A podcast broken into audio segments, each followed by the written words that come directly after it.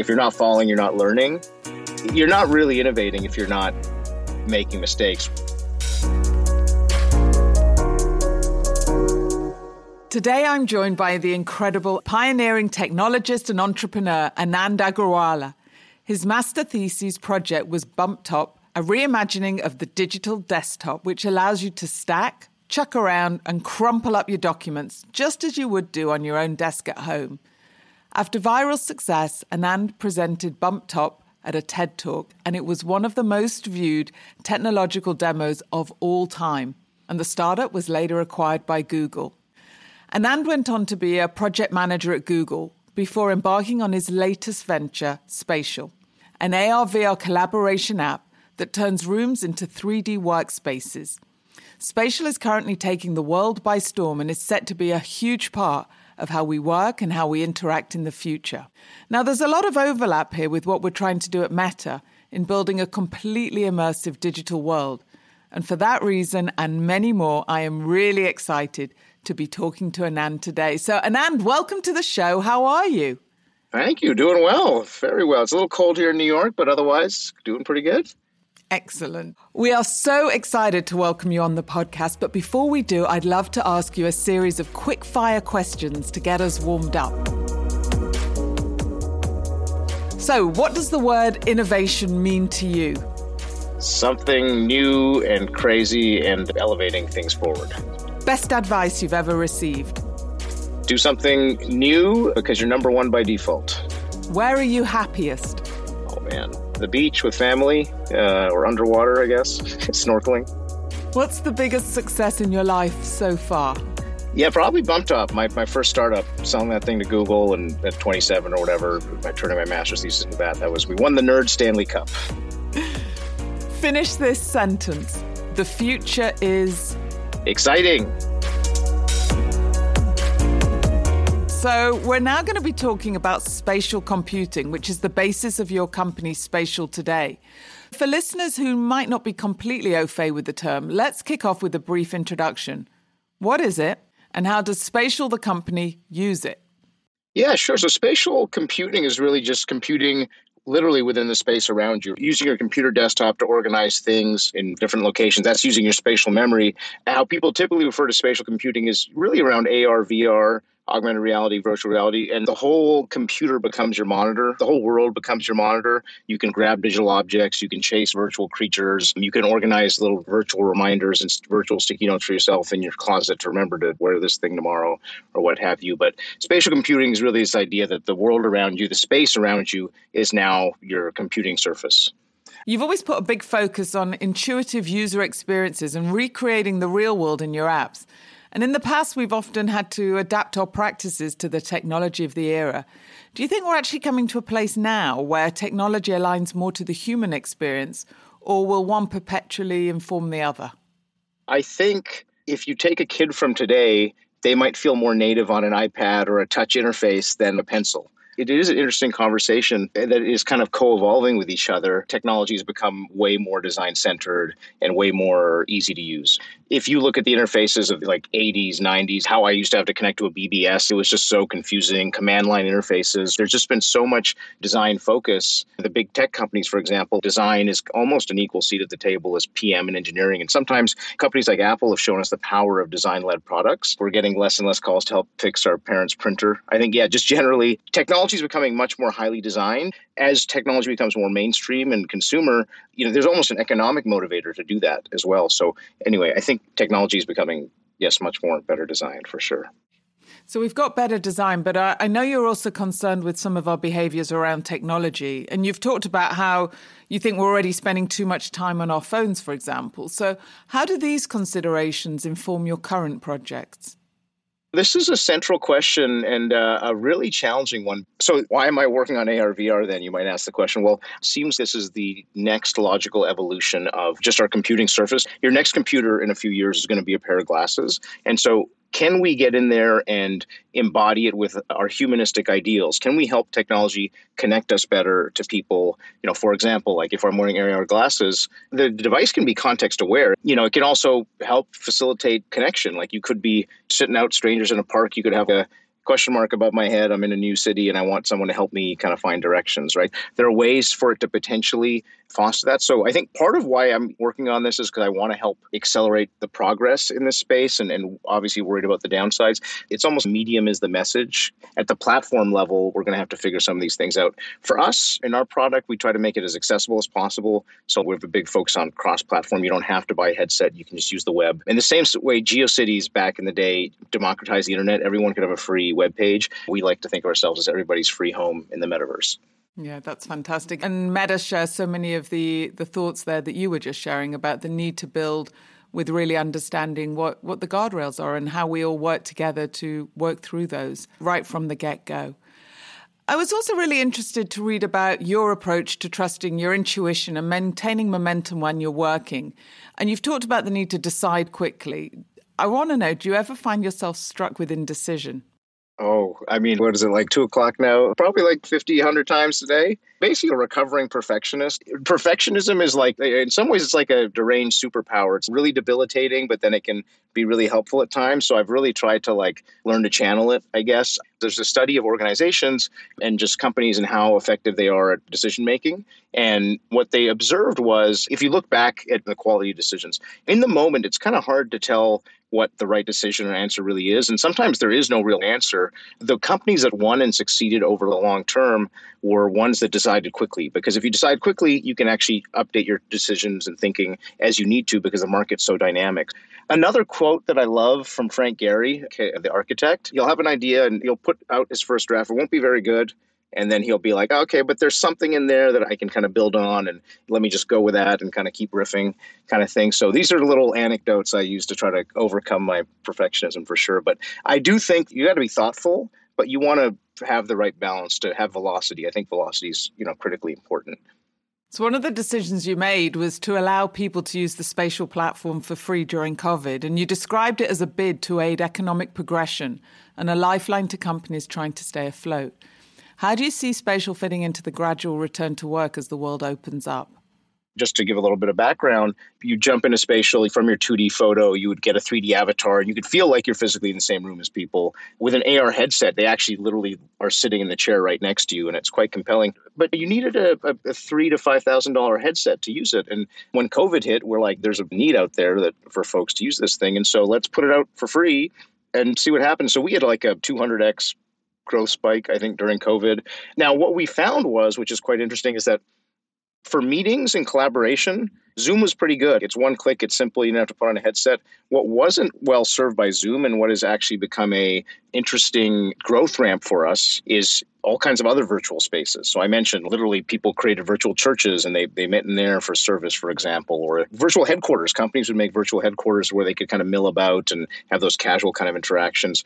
Virtual art galleries, that's been a massive segment for us for sure, where people can, especially NFT collectors, can visualize their galleries and bid on stuff, all that kind of thing. So things that you can't really do on traditional video conferencing, that has been a huge segment. So I think that's evolving. And I think the tools that seem to be really strong there are like Slack, Zoom, those sorts of pieces. I think once the headsets get mainstream, then you're really going to start to see some of these things that we've built kind of become more mainstream. But I think all these other components outside work, I think, are being rethought. And our tool, which is literally create whatever kind of space you want, you can either pull in a 3D model or you can use one of our existing ones and configure it and build it how you want. That is being repurposed and reused for all the other stuff we used to kind of get on a plane to do. Galleries, concerts, all that kind of stuff. Yeah. So just to pick up on the point around the church groups and also the different communities that came together during the pandemic, often to combat loneliness, was that something that you intended or envisaged when you launched?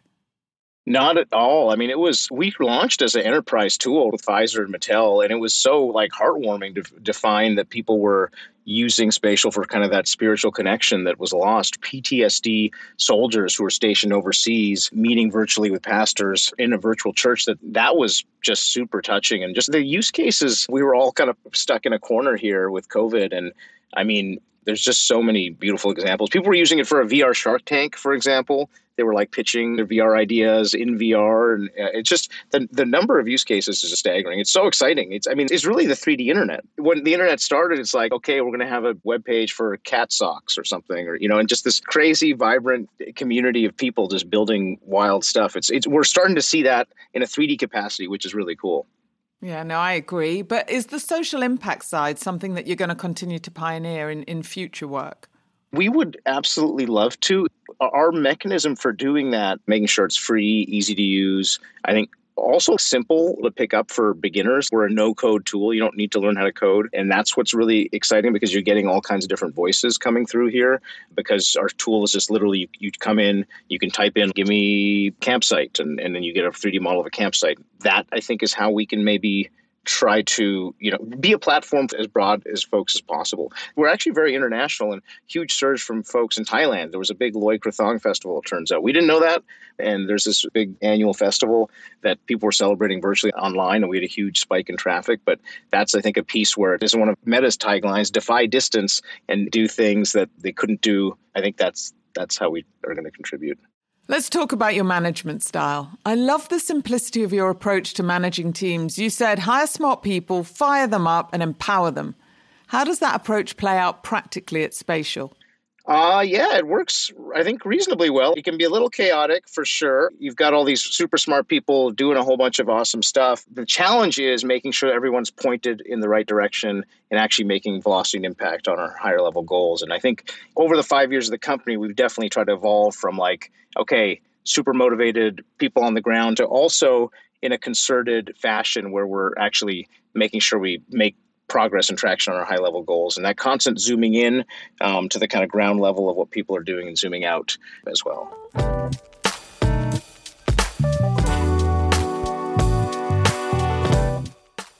Okay, so that was kind of focusing on where we are today. I want to go back in time, and I was reading about the lengths that your parents went to provide the very best opportunities for you and your family.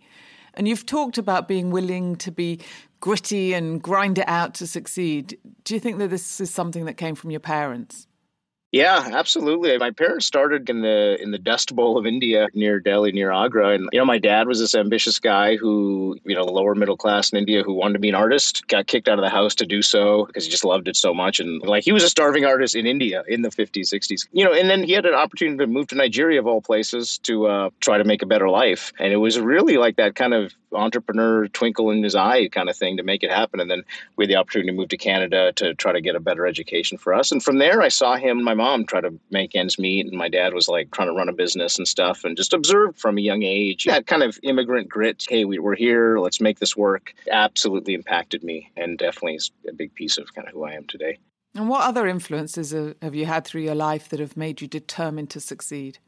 I've been pretty lucky. I've had almost through every phase in life a couple different mentors. In high school, I had this mentor. He was a teacher, and we just kind of hit it off. Mr. Shigani, he's a good friend of mine. He was running the school newspaper, and I think he saw that I was desktop publishing and that, because I was working on my parents' print shop, and we started gravitating, and he opened my mind up to philosophy and anarchism. He's a big Chomsky, Nietzsche fan, and just the broader world of knowledge. He was the cool teacher at the school, so he was always exposed to all this kind of breadth of information and not really letting me rest on what I was being taught just normally, but just having critical thinking and really pushing things.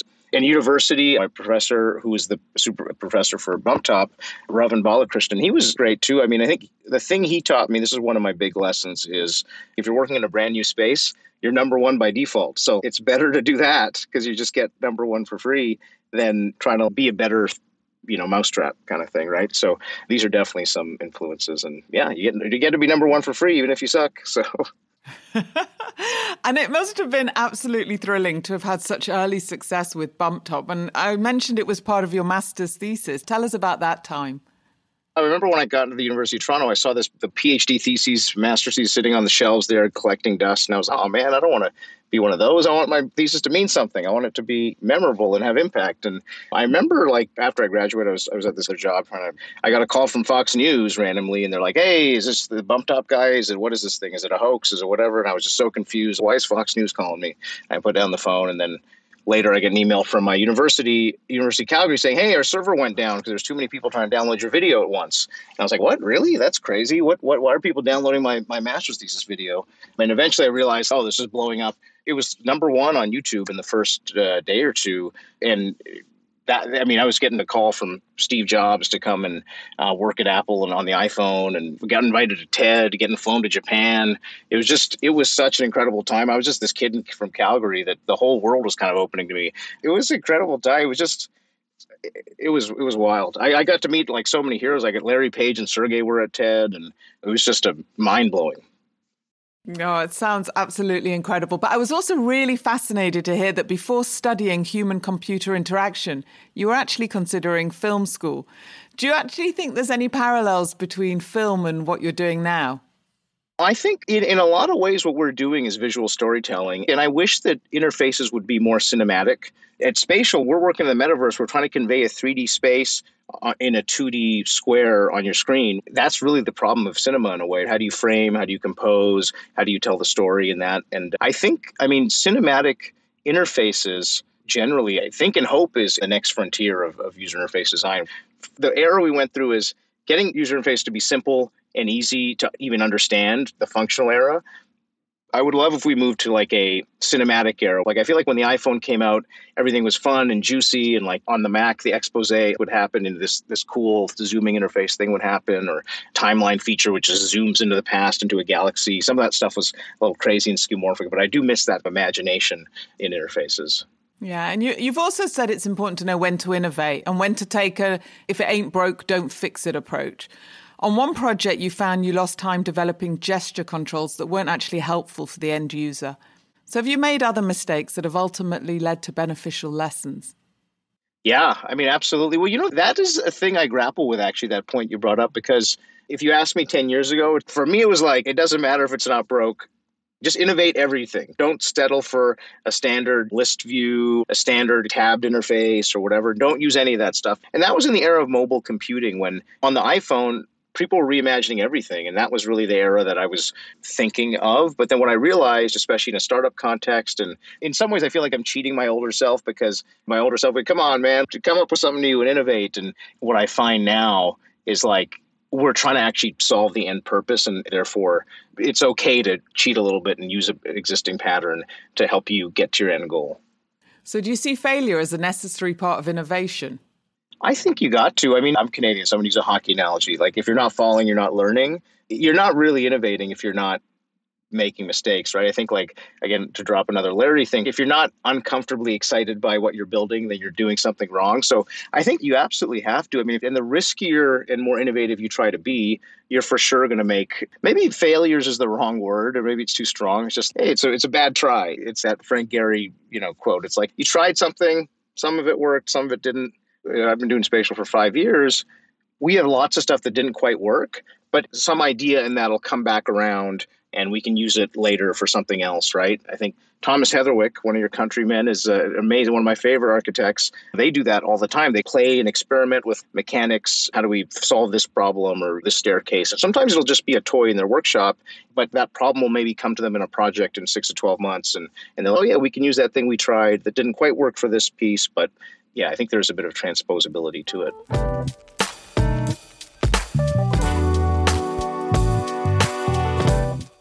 Okay, now we're now going to roll forward 10 years from now. And you said in an interview that spatial computing will be the OS of the future. 3D computing will become ingrained in the way that we interact with computers and each other across any line of business, in any industry, and accessible through any device. And that's the view we share when we talk about the metaverse. We think virtual spaces that you're going to be able to explore with people who may be thousands of miles from you will be the successor to the mobile internet. How far away do you think this version of the future is?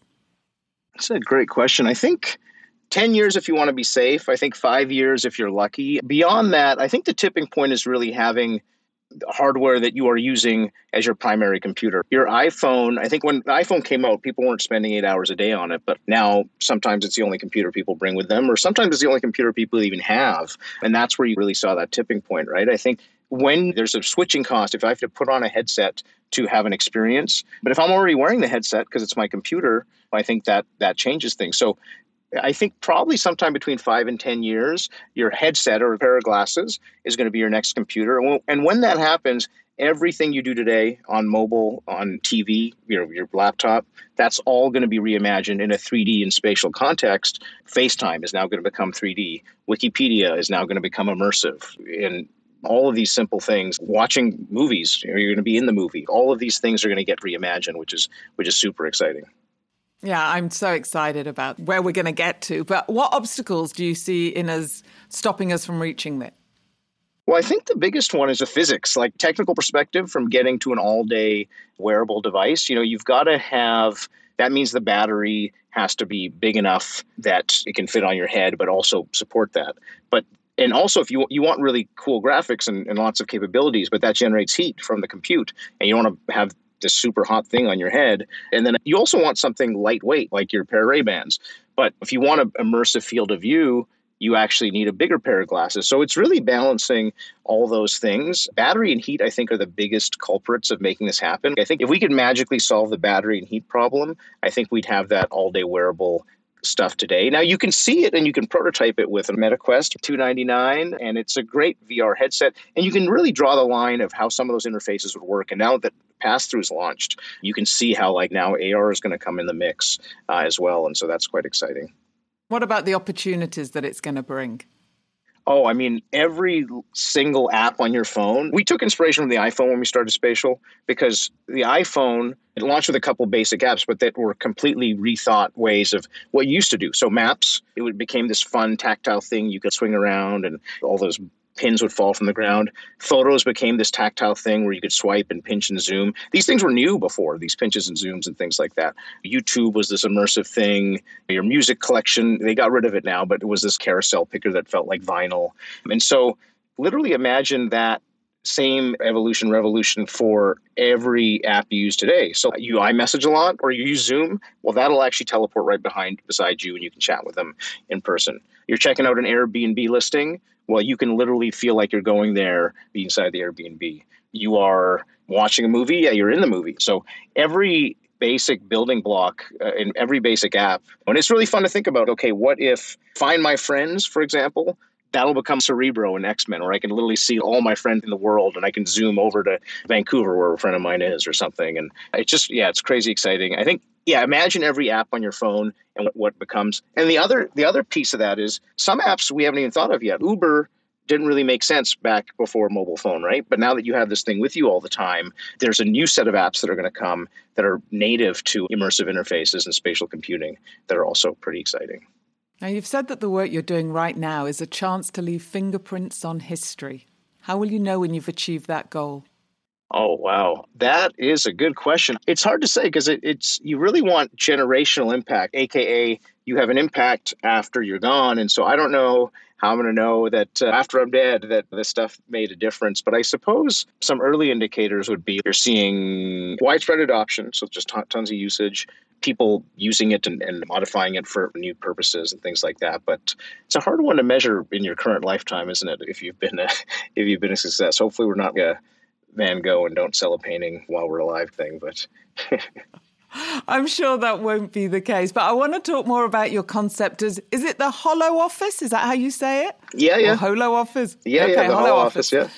Yeah, and how these virtual workspaces are going to change how we work, how we commute, how we live. How do you think it's going to shape our lives in the future?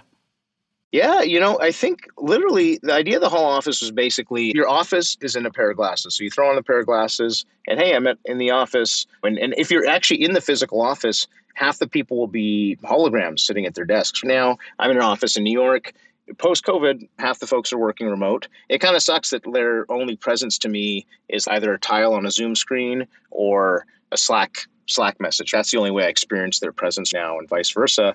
And in the holo office, you'd literally look around the office and there'd be some people sitting at their desks and there'd be some holograms sitting at their desk working away. And ideally, it's fairly seamless. And that's pretty interesting. I think, spaces begin to change. What is the ideal architecture to facilitate more virtual presence? Do you need to have a full-on desk for this person that's just a hologram, for example? What is the right shape? Do we want to actually have rooms the same shape so that if they have the same desk layout, then literally that these teleport rooms can be in multiple locations. You can have people sitting in the various seats, and it'll feel like they're sitting in the same desk. Two major ways it can change work is that if you get rid of the distance and commute, then you don't have to live in a certain place to get the same education or the same access to employment, because now you can be anywhere theoretically. So that potentially dramatically changes the world. The other thing is we've added a smart translate feature, so you can speak any language and it'll actually translate on the fly. And so I think distance and language were two of the biggest barriers for widespread workplace, being able to employ anybody and really breaking down those borders. So those will be two pretty dramatic shifts as well that are potentially enabled by virtual immersive computing. So with these shifts that you're talking about, can you actually see a time where the majority of our interactions occur almost completely in a virtual space? I mean, yeah, 2020, COVID, when I was on a Zoom hours a day. It's really, I mean, I feel we're there. It's not 3D, but it's not to be facetious, but really it's now, we used to be a company, for example, Spatial, we're 30 folks, and we have so folks in SF and 15 or so folks in New York and the rest remote. Now it's 50% remote. And as soon as a couple people go remote, now every meeting's a Zoom meeting because you have to accommodate the folks who aren't in the office. And so I think it's already here. I think the thing that'll change is that it'll become more immersive and hopefully less draining. I think we've all been on those days where we're just on 8 hours of Zoom meetings a day. Just there's a lot of stress just staring at rectangles and at your computer for that long. It's not really the best human factor. So I think the headsets can potentially help with that, for example. But really, I think it's already there. I mean, I think the use of virtual presence, if you will, post-COVID is obviously skyrocketed, I think. I'm also interested in the impact that Spatial will have on the environment. Meeting virtually rather than physically, as we've all been doing, really has helped to reduce global carbon emissions. How much does the potential positive environmental impact of Spatial factor into your plans? Yeah, I mean, I think, well, for one, absolutely defying distance, not having to travel, period, for business, for home life. I think that is going to, if we can take a chunk of carbon emissions for flights, that is massive. I think the other thing is, as we start to support NFTs, for example, and be more crypto native, there are certain kind of blockchains that are not necessarily environmentally efficient because of proof of work. We want to be a good steward there. And also, I mean, basically enable the use of environmentally efficient crypto technologies, proof of stake and things, and yeah, continue to drive that mission forward there. And education and healthcare are two important sectors for you currently. Where are you going next? What are you looking to? Yeah, I mean, well, I think the last 6 months or so have been quite eye-opening because basically what's happened is with the explosion in Web3 and NFTs, that is probably our hottest growing segment. People are basically building virtual NFT galleries. It feels like you're in Europe. They've got these pretty amazing soaring ceilings, and it almost looks like it was designed by Frank Gehry, just to give him some more, give him another plug. But the NFT community has flocked to Spatial to build custom spaces. The idea of digital real estate itself, we're actually in a couple of weeks launching virtual environments that you'll be able to buy as an NFT, for example. But that community's been really interesting. I think what we're excited about too is providing a on-chain interoperable marketplace. So those NFTs, those worlds that you get, or rooms you can buy in Spatial, you'll be able to use them on any metaverse because it'll all be on-chain, it'll all be interoperable, all our file formats will be open and decentralized. And I think that's really exciting and pro-consumer because now you don't have to buy stuff from 5 different kind of marketplaces. It's all just one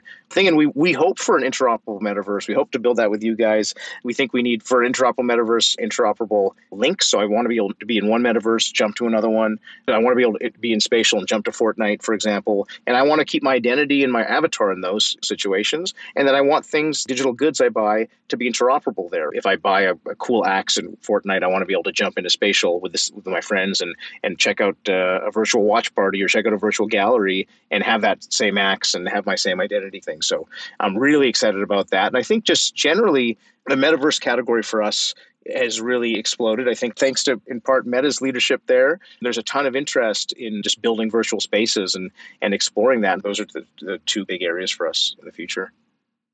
I love it. But for leaders out there whose businesses aren't quite at the 3D tech stage yet, what are the 3 things that they should be doing to move them forward to embrace the new technology?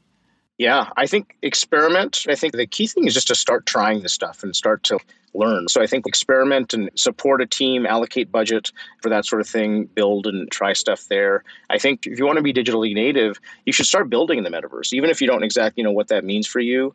Big companies have, I think, had success finding young startups to, for example, who are much more digitally native, Web3 native, say, help show them the kind of ways. I think that's another great way to get up to speed, because this is the thing that's going to transform your business, and folks really need to understand it. And I think they can dip their toe with some of those ways I mentioned. And you've successfully brought digital innovation and design to a traditional real-world space with BumpTop and Spatial.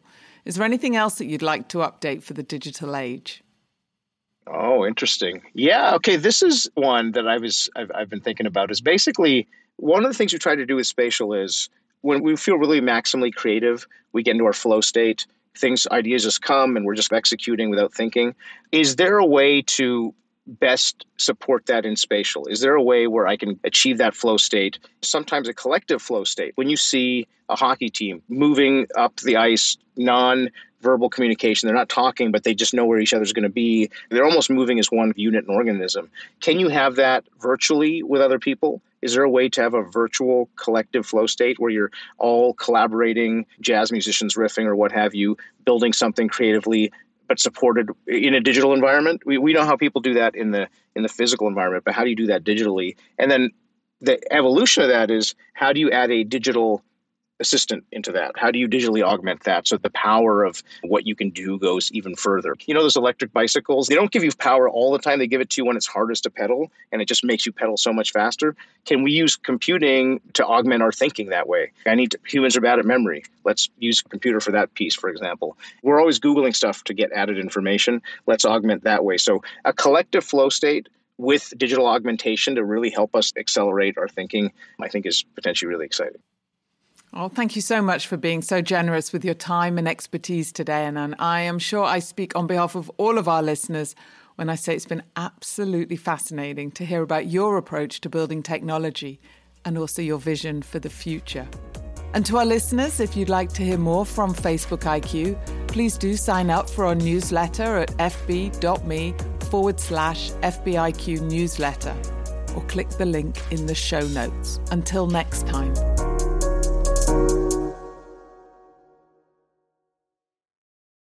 If, like me, you're fascinated by how really successful people think, then there's a podcast that you should check out called Secret Leaders. You can learn how top entrepreneurs have built businesses like Joe Malone, Monzo, Natural Cycles and LastMinute.com. Secret Leaders takes you deep inside the world of these founders, and half of them are women. What were their childhoods like? What was the spark for that great idea? What was their worst moment? Like having to fire your mum. Yep, that really did happen to one of their guests. The podcast is called Secret Leaders, and I think you'll love it. Check it out wherever you find your podcasts.